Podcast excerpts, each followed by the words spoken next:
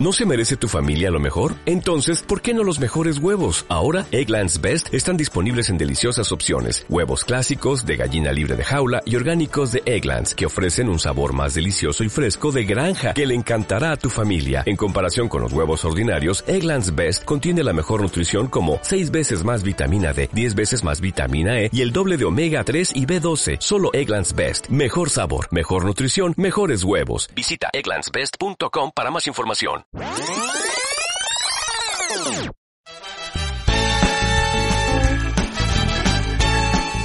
Extraordinaria tarde, amigos de Sax. El día de hoy tengo conmigo a alguien muy especial, porque aparte de ser la primera persona que voy a entrevistar en este rubro, creo que también tiene una actividad muy loable y algo que nos hace falta en nuestro día a día, que es promover el arte y en especial en este caso el teatro. Bienvenido, Sergio. ¿Cómo estás? Muy bien, muchas gracias. ¿Cómo estamos? Bien, pues aquí entusiasmada. Platícame, tienes ahorita un, un proyecto en puerta que se llama Un collar de perlas negras. Así es, Un collar de perlas negras es una puesta en escena de Ibrahim Guerra. Es un autor venezolano que radica en Miami y se trata básicamente sobre una sexoservidora que recibe la llamada de un cliente que desea visitarla. Todo esto en el contexto de que en la ciudad en la que viven hay un asesino serial suelto. La historia básicamente se trata de descubrir si esta persona es un cliente más o es el asesino serial que anda suelto en la ciudad. Es una historia de suspenso, es un thriller, eh, donde aparte de estar y de mantener al público al borde de la butaca, eh, va a haber mucha sensualidad. Es una obra muy sensual, muy, llegamos un poco al erotismo, no tanto, pero es más bien sensual, eh, donde la gente va a poder disfrutar tanto de suspenso, sensualidad y aparte con un valor agregado, ¿no? Que le estamos agregando, que es esta experiencia sensorial donde no solo vas a ver una obra de teatro, sino aparte vas a eh, disfrutar y experimentar eh, con aromas y con diferentes fragancias que se van a estar soltando durante la función para que te metas esta sensualidad con el, con el aroma, con la vista, con los sonidos. Esa parte a mí me encantó cuando cuando lo leí, porque creo que hace el arte muchísimo más dinámico, o sea, no, no únicamente nada más es lo que voy, veo y escucho, que es un poco lo mejor en el cine cuando empezamos a tener estas salas extreme donde sentías el agua y sentías el movimiento. ¿Crees que para allá va el arte, al hacer un arte mucho más eh, multisensorial?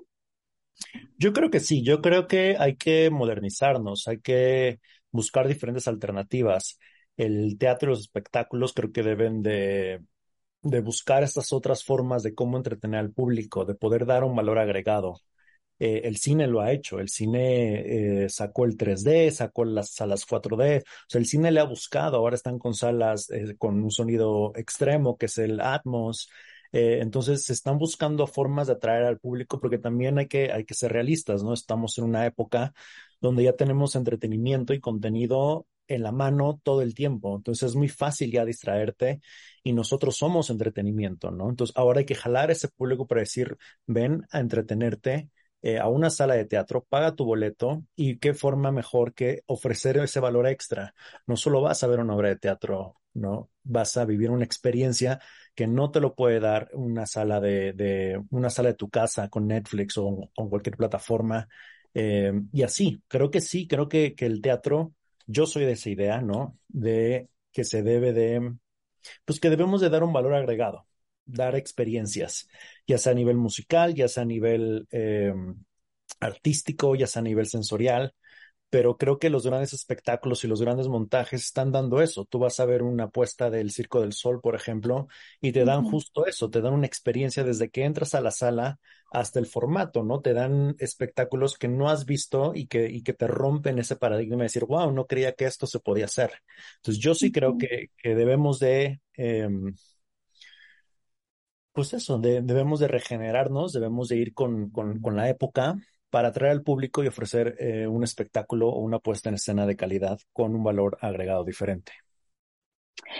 Tú eres director y productor de teatro y obviamente el teatro fue muy, muy golpeado durante el tiempo de la pandemia. ¿Tú cómo ves este resurgimiento de, las visitas de la gente? ¿Cuál, ¿Cuál sería, cuál dirías tú que es el mayor reto que ahorita tiene el teatro para, para volver a estar vivo? Yo creo eso, yo creo que es el atraer a la gente otra vez a las salas. Y yo no siento que sea porque la gente eh, no quiere ir al teatro. Eh, de por sí es una industria complicada, es una industria eh, donde es muy de nicho, hay gente ya teatrera, hay que jalar a las nuevas generaciones. pero yo siento que ahorita hay que sumar muchos factores, ¿no? Factores económicos, factores de, inflación, o sea, factores que en verdad después de la pandemia, mucha gente ahorita y todo, todos lo estamos viviendo, ¿no? Eh, las cosas han subido. Entonces el teatro, y se sabe, eh, es entretenimiento, no somos una necesidad per se, porque no, o sea, de nosotros no depende ni la política del país, de nosotros no depende la salud de un país, de nosotros no depende eh, o que un edificio se sostenga, no se sostenga, donde hay vidas en riesgo, ¿no? Nosotros estamos aquí para entretener, para ofrecer entretenimiento, para que la gente se distraiga de su día a día, para que la gente vaya a divertirse, para que la gente vaya a espantarse. Eh, entonces sí, creo que somos un entretenimiento eh, diferente, que ahorita el reto es eso, es cómo atraer a esa gente para decir, ¿sabes qué? si me gasto a lo mejor mil pesos en la fiesta el sábado, pues oye, puedo comprar hasta dos boletos para irme a entretener en una buena puesta en escena eh, que me ofrezca algo diferente, ¿no? Creo que ese es el reto principal, el cómo atraer al público otra vez, eh, no tanto por la pandemia, no tanto por eso, creo que es más por el bolsillo de decir, em, voy a soltar mi dinero para ver entretenimiento. Creo que ese es el reto principal. Y creo que, bueno, mi apuesta es eso. Bueno, te voy a ofrecer algo diferente y aparte a un buen precio. Mi, mi precio más, más elevado ahorita es 600 pesos, que es el VIP platino y baja hasta 400 pesos. Y estamos, te puedo decir que dentro de un margen, eh, pues muy competitivo, porque ahorita ya hay puestas en escena donde están arriba de mil pesos, dos mil pesos, tres mil pesos el boleto de teatro. Yo justamente por números me puedo elevar a, esas cantidades por la calidad de espectáculo que estoy dando, pero sé que mientras más me elevo, pues menos va a ir la gente. Ahora, ahora después de pandemia está comprobado y yo lo estuve analizando con, con mi equipo eh, y personalmente, que ahorita muchos de los negocios que están funcionando son efectivamente esos negocios que por menos tú estás recibiendo más. ¿No? Y que la estrategia es justo eso, por menos precio te estoy dando una experiencia muy diferente. Y hay desde restaurantes, aquí en la Ciudad de México, eh, bares que están justo, que tú vas y dices, ah, es que todo está a 22 pesos, todo está a 33 pesos. Entonces la gente se queda con eso que dice, oye, está bien barato. Obviamente ya haces cuenta y dices, oye, pues me gasté como mil pesos en la noche, ¿no? Entre, la, entre los drinks, entre la botana, entre esto y el otro. Pero eso es lo que la gente está buscando, es ese, ese precio menor por una experiencia mayor.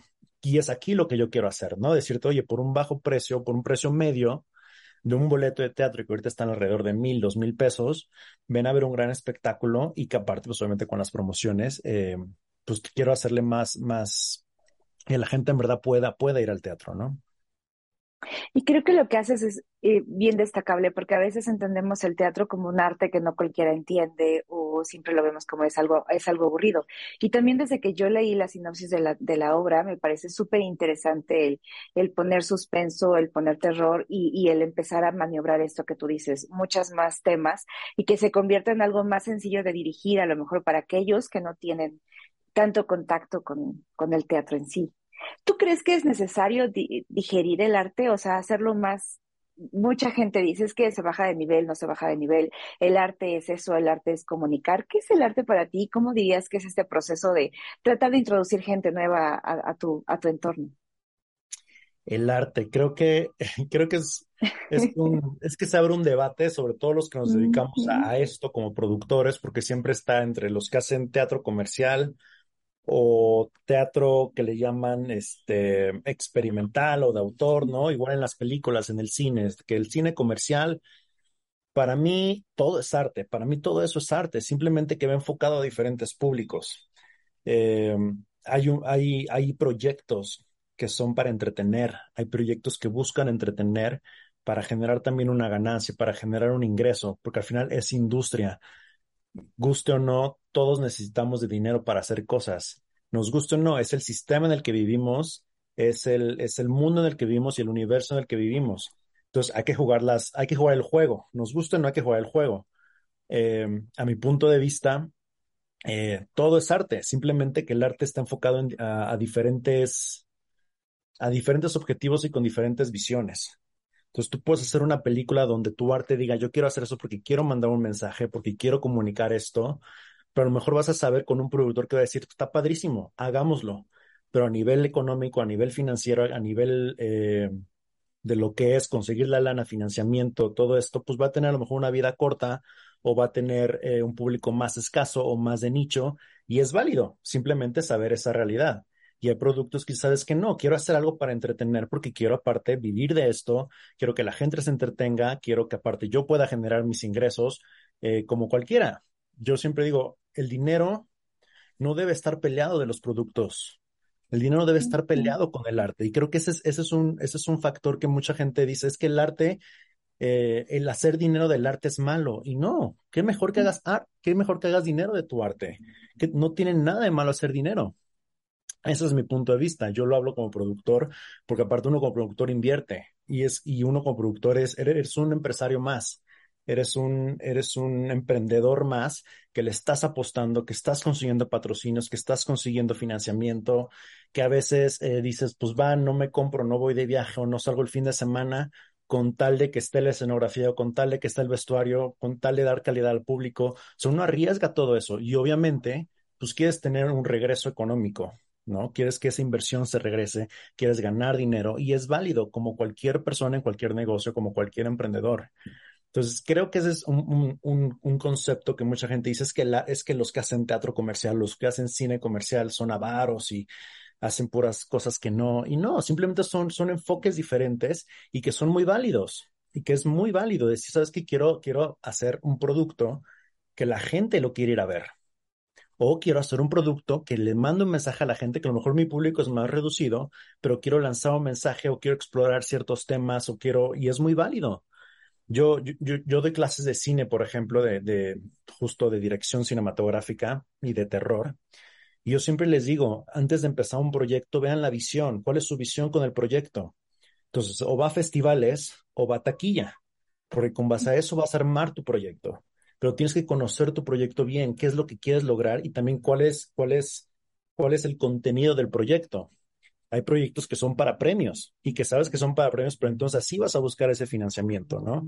Vas a buscar y le vas a arriesgar sabiendo que sabes que a lo mejor no vamos a hacer eh, un éxito en taquilla, pero sí nos vamos a tener eh, varios premios, vamos a tirarle a, a festivales, a, a, Venice, ¿no? A Venecia, a, a, Toronto, a Cannes, y con base a eso decir, bueno, a lo mejor, ¿qué nos puede dar eso? A lo mejor crédito, más reputación, eh, eh, que entonces si obtenemos eso puedo financiar una siguiente película que cuesta más dinero. O sea, tener esa visión de qué se puede hacer eh, con esos proyectos, ¿no? Y hay otros que dices, no, sabes que le quiero tirar a taquilla porque quiero, quiero, quiero vender boletos, ¿no? Y es muy válido. Fíjate que agradezco mucho lo que compartes y justo era una de las preguntas que yo tenía duda, porque cuando te busqué vi que eres CEO de CIAS Producciones, que es esta agencia donde están produciendo muchos espectáculos. Entonces creo que a mí me llamó mucho la atención, porque no solo eres director y productor, sino también estás como envuelto en esta parte de dirección empresarial y pienso que eso te abre el panorama. Sí, claro, es que para mí es, tienes que tener visión, es tener visión sobre qué quieres, a dónde vas. Eh, creo que también la pandemia ayudó mucho a cambiar la forma de pensar, a cambiar los modelos de negocios, el entretenimiento ha cambiado mucho, eh, los medios han cambiado mucho. Eh, ahorita, por ejemplo, ya, ya casi no hay notas impresas, ¿no? Ahora que estamos haciendo ruedas de prensa y visitando medios, pues ya casi no salen notas impresas, ¿no? Muy contrario a, antes. Yo aquí tengo un montón de periódicos de mis puestas en escena pasadas y tú buscabas que te sacaran los periódicos y la planilla o no, buscabas eso. Ahorita ya no, ahorita como me dice el, mi, mi RP, Víctor Hugo, ahora hay que buscar los clics, hay que buscar los, los, ¿no? El, el, que salga la nota en Twitter, Instagram y que la gente le dé un clic. Entonces ha cambiado mucho la industria y es, es actualizarse. Eh, y saber uno qué quiere, ¿no? Saber uno qué quiere, hacia dónde, sobre todo, hacia dónde vas a llevar eh, tus proyectos, em, tus películas, em, porque estamos aparte en una industria donde si no hay proyectos, no hay trabajo. Entonces tienes que estar creando, creando, no puedes depender de un proyecto. Si dependes de un proyecto, simplemente pues no hay.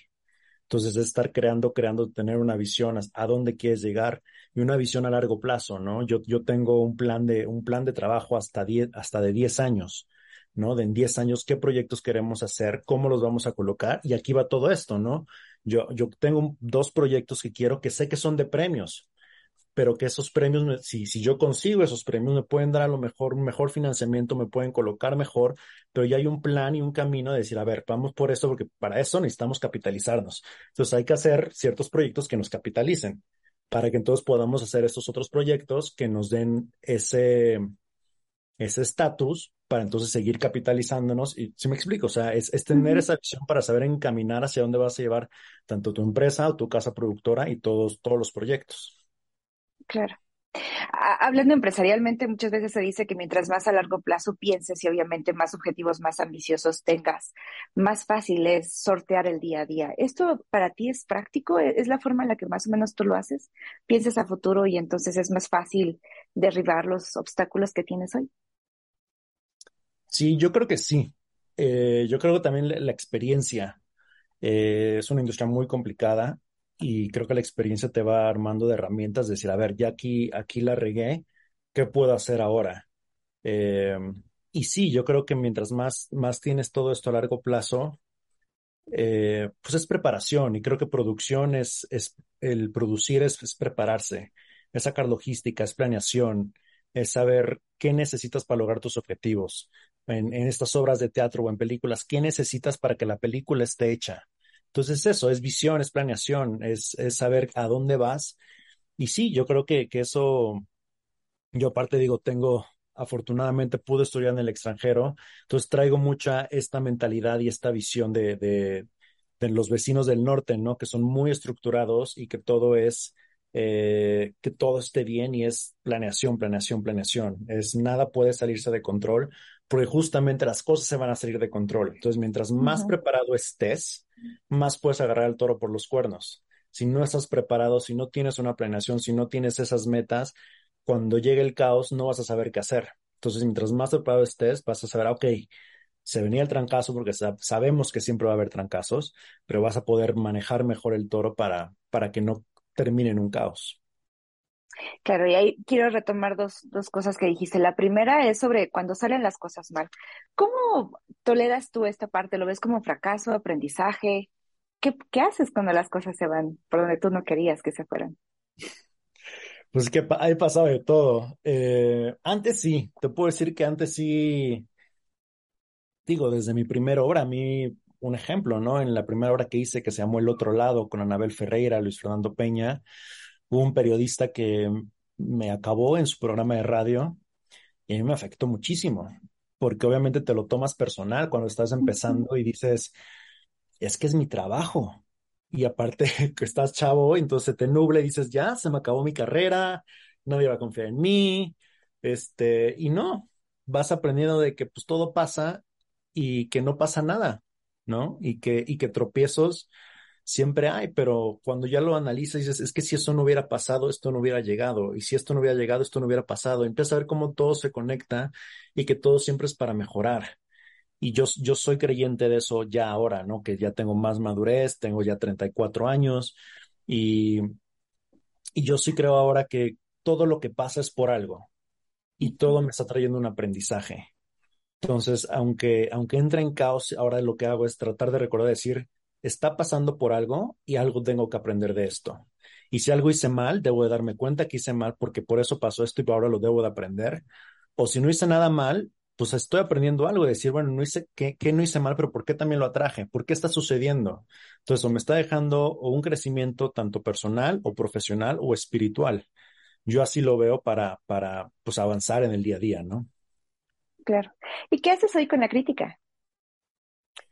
¿Qué hago hoy con la crítica? Pues es justo, justo es complicado, ¿no? Eh, justo es complicado porque no, es fácil no tomárselo personal.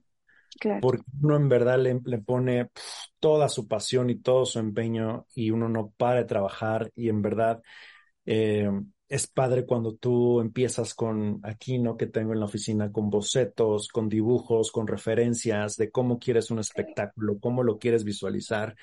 luego verlo en el escenario, crece, ¿no? Y dices, wow, se logró de papel, desde pedir los derechos hasta ya verlo en el escenario y decir, wow, y ya está el póster, ya está la marquesina, ya está la publicidad, dices, wow. Entonces, no, no es fácil, no es fácil, eh, y creo que es algo que sigo trabajando, eh, porque, porque no es fácil, o sea, sí, sí llega al punto donde te lo tomas personal, sobre todo en una industria que es muy subjetiva, entonces a uno le puede gustar y encantar y otra persona puede decir, no me gustó, pero es muy subjetiva esta industria, entonces no se lo puede tomar uno personal, pero sí uno cae en eso porque dices, es que es mi trabajo y es mi empeño y es mi día a día. Y entonces te empiezas a pensar y dices, pues que ese soy yo, pero en realidad no eres tú, es simplemente tu trabajo y, y es un trabajo creativo. O sea, no son matemáticas. No es 5 más 5 es 10. Es creativo, donde es el color azul a mí me gusta, pero si a ti no te gusta el color azul, no quiere decir que esté mal, simplemente no te gusta el color azul. Entonces, es una industria así que, que, que eso es lo que yo trato de recordar, decir, a ver, no pasa nada. Si no le gustó a alguien, no pasa nada, ¿no? Exacto. Oye, y voy a retomar la otra parte. A veces cuando pensamos justamente como ahorita estás diciendo, es que son cosas creativas. A veces pensamos que la estructura disminuye la creatividad de las cosas. Eh, a veces incluso relacionamos a los artistas como bohemios que van por la vida y la musa los acompaña y, eh, tenemos incluso una, una, mala percepción social o, como cultura de te vas a morir de hambre, no, no pasa nada, etc, etc, etc. Muchos prejuicios al respecto. Una, a mí me gustaría que explicaras a la gente por qué es importante la estructura, a pesar de que estamos hablando de, de algo creativo, porque creo que es importante la estructura, sobre todo porque tú, como tú decías hace rato, el mundo siempre va a terminar siendo otra cosa. De hecho, en proyectos siempre sabes la regla uno es nunca va a salir como lo planeaste. Entonces, me gustaría que explicaras un poco por qué tú sí te aferras a la estructura, a pesar de que sea algo creativo, para derrocar un poco este prejuicio que tenemos incluso también los mexicanos, creo como cultura, de, de, no lo planifiques tanto porque entonces deja de ser natural y deja de ser espontáneo. ¿Cómo ves tú esta parte? No, yo creo que es estar preparado, simplemente. Es estar preparado y fluir. Creo que en lo creativo es prepararse y es creer y confiar. Creo que también es mucho de confiar. Debes de confiar en tu talento, debes de confiar en el libreto, debes de confiar. Y también es de mucha intuición. Eh, De intuición de saber qué, qué, es el elenco correcto. Eh, ¿Qué, ¿Qué, es la intuición para ti? ¿Lo sientes? O sea, es como... Sí, es esa vocecita, es ese sentimiento okay. que, que dices, es que es esto es esto y va por esto. Y tu intuición, yo sí siento que va ligado a tu experiencia y va ligado a tus gustos y a tu experiencia de hacer las cosas correctas. Y yo te puedo decir, yo antes era muy inseguro con mi trabajo y al paso de, de los tiempos empiezas a ganar esa seguridad que dices, es que soy bueno en esto, soy bueno y no tiene nada de malo, no es ser arrogante, simplemente es saber de lo que eres capaz de hacer y decir, es que soy bueno en eso. Entonces, cuando ya te llenas de seguridad y de valor y que sabes eh, tu talento y de lo que eres capaz de hacer, creo que entonces ya confías en esa vocecita que te dice, es esto, o que te dice, esto no va por ahí. Y yo me he dado cuenta que yo soy muy intuitivo y hay veces que dices, no, esto no, esto no, haz algo, haz algo, haz algo. Y normalmente cuando no, le no escucho mi vocecita, sucede. Y normalmente cuando la escucho, eh, las cosas fluyen, las cosas salen bien. Entonces yo sí creo que va mucho en escuchar, eh, escuchar tu intuición. Eh, pero vuelvo a lo mismo, ¿no? Con, con tu pregunta, creo que el estar preparado, el estar planificado, el tener, el tener logística, te hace simplemente prepararte para lo que se venga. Eh, y a nivel creativo, donde no puedes controlar las cosas, creo que es la mejor forma de tener calidad, creo que es la mejor forma de, de, de tirarle a ser de lo mejor eh, porque entonces estás preparado para todo y te vas a preparar para, para tener siempre lo mejor, ¿no? Si esa es tu mentalidad y tu visión, ¿no? De tener lo mejor. Creo que la preparación, como la escuela, si estás preparado, pues te va a llevar a, a un mejor camino. Eh, y yo creo mucho en eso, porque a mí me ha funcionado. Y aparte en un, en un, en un trabajo donde en verdad ves muchas cosas, eh, el, al, que el producir eres la cabeza de un, de, un negocio, de una empresa, ¿no? Entonces estás viendo desde publicidad, desde contratos, desde permisos, desde la área creativa, derechos, eh, pagos, todo, marketing, prensa, o sea, ves, ves todo, ves todo para que todo funcione eh, de acuerdo al objetivo que quieres. Claro. En toda esa exigencia que tienes al día a día, ¿tienes hábitos que tú dices es que esto me ayuda o, rutinas que, que tú creas que son útiles para tu éxito? Rutinas, sí. En el trabajo, yo anoto todo. Yo todo lo anoto. Si tengo una junta, yo tengo libretas, pero muchas libretas donde yo básicamente anoto, o sea, todo lo anoto, todo lo estoy anotando siempre. Eh, eso me ayuda mucho. Soy muy planificado, incluso eh, me hacen, me hacen burla a veces porque yo puedo estar platicando contigo y te puedo decir, este, ah, sí, pues vamos al cine a las ocho. Pero yo te voy a decir, ok, son las seis, entonces salgo de aquí siete porque seis y media me meto a bañar, a las siete salgo, llego siete y media ya y te veo a las ocho en el lobby. O sea, yo así pienso. Entonces muchos me hacen burla porque me dicen, es que tú todo lo ves con, con tiempos y movimientos. digo, es que yo así me manejo. Entonces me hacen burla porque hay mucha gente que no, que es no, a ver, cálmate. Yo soy que ya son las ocho, hay que irnos porque nos vamos a hacer una hora, a las siete llegamos.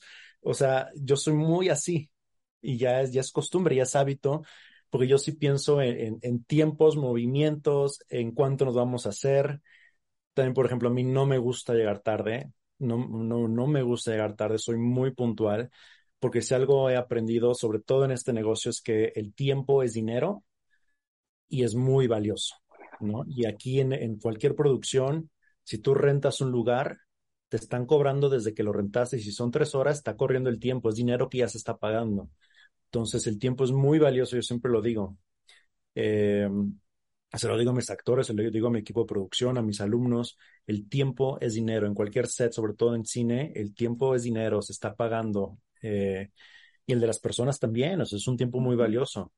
Entonces, eh, yo soy de esa idea, ¿no? De siempre llegar temprano, de planificar, y por eso a veces tengo conflicto con ciertas personas que, porque me dicen, ah, es que no sé qué, que no sé cuánto. Le dije, bueno, si yo pude llegar, ¿por qué tú no? Si yo pude planificar mi día, decir, a ver, sé que ahorita está así, y obviamente pasan situaciones, ¿no? Pero yo soy mucho de planificar, decir, a ver, me voy a llevar una hora de tráfico, sobre todo en la ciudad. En la ciudad creo que tienes que planificar con una hora de tráfico casi a todos lados, ¿no? Eh, y ya con eso sabes que, pues bueno, si llegas antes, qué padre. Si llegas después, pues ya, ya son cosas que se salen de, del lugar porque la misma ciudad a veces te provoca eso, ¿no? Pero sí, esos son de los hábitos que tengo. Yo, yo todo lo planeo. Si tú ves mi agenda, tengo plan, es que también me hacen burlo, que tengo planeado desde me levanto a las 7, hago yoga, de ahí desayuno, de ahí checo correos, de ahí, o sea, tengo todo planeado. Obviamente a veces sí he tratado también ya de liberar porque eh, pues a veces no se puede y ahorita creo que ya soy más de, a ver, si no se puede hacer esto no pasa nada, ¿no? Pero lo trato de tener así porque son muchas cosas las que tengo que hacer. Son, es, mucha información, hay que manejar muchas cosas. Eh, y si no se te va, o sea, se me van las cosas de, ay, sí es cierto el contrato, sí es cierto esto. O sea, entonces trato de que todo esté escrito, porque también yo digo mucho eso a todo mi equipo de trabajo. Una cosa es una idea, pero si no está escrita, no está aterrizada. Entonces, si lo escribes, ya lo aterrizaste. Entonces ya puedes verlo y ya puedes empezar a hacer algo para hacerlo. Entonces, porque me dice, ah, sí nos vemos, le digo, no, mándame, o sea, ponlo por escrito de que en verdad se va a hacer para, para ya irlo aterrizando, ¿no? Sí, sí, claro. Súper interesante todos los puntos que me dices. Muchas gracias por compartir esta parte. Y creo que ahora lo que me llamaría la atención es la creatividad. Eh, eres una persona sumamente creativa, tu trabajo es creativo.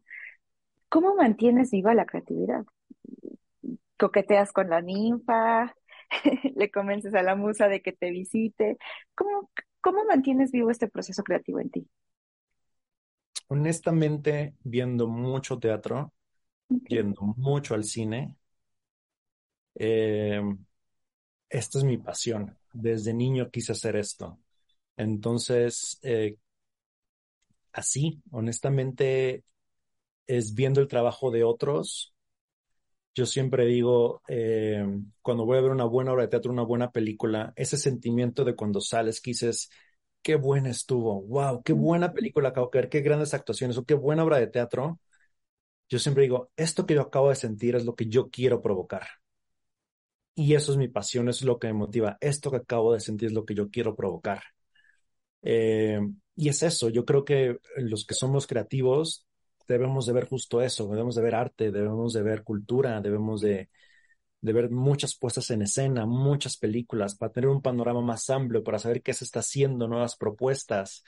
Eh, así, la verdad, soy, soy muy teatrero. Eh, si siguen mis redes sociales, todos los fines de semana estoy en una obra de teatro diferente. Eh, y pagando mi boleto, porque no me gusta que me den boleto gratis, porque creo que hay que, hay que comprar, hay que, hay que incentivar el teatro. Igual el cine, eh, voy a la cineteca muy seguido eh, y, te veo de todo. Yo no soy de que, ay, puro cine cultural. No, te voy a, veo de todo.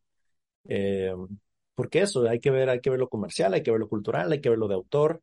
y eso creo que engrandece tu, pues tu visión, tu visión de las cosas. ¿Qué consejo le darías a alguien que quiere seguir tus pasos? Alguien que quiere producir o dirigir, eh, que sean muy perseverantes, que, que siempre recuerden el por qué empezaron a hacer esto, que eso es lo que a mí me ha ayudado a seguir, porque la vida da muchas vueltas y es un sube y baja, es una montaña rusa. Y en esta industria tienes éxitos y luego puedes tener fracasos y luego, o sea, es un vaivén de emociones eh, y hay que tener los pies bien aterrizados. Eh, y a veces cuando dices, ya, ya, mejor le paro y me voy a, no sé, a hacer otra cosa. Eh, lo que a mí siempre me regresa es esa pasión, es decir, bueno, ¿por qué quise hacer esto desde un inicio? ¿No? ¿Por qué?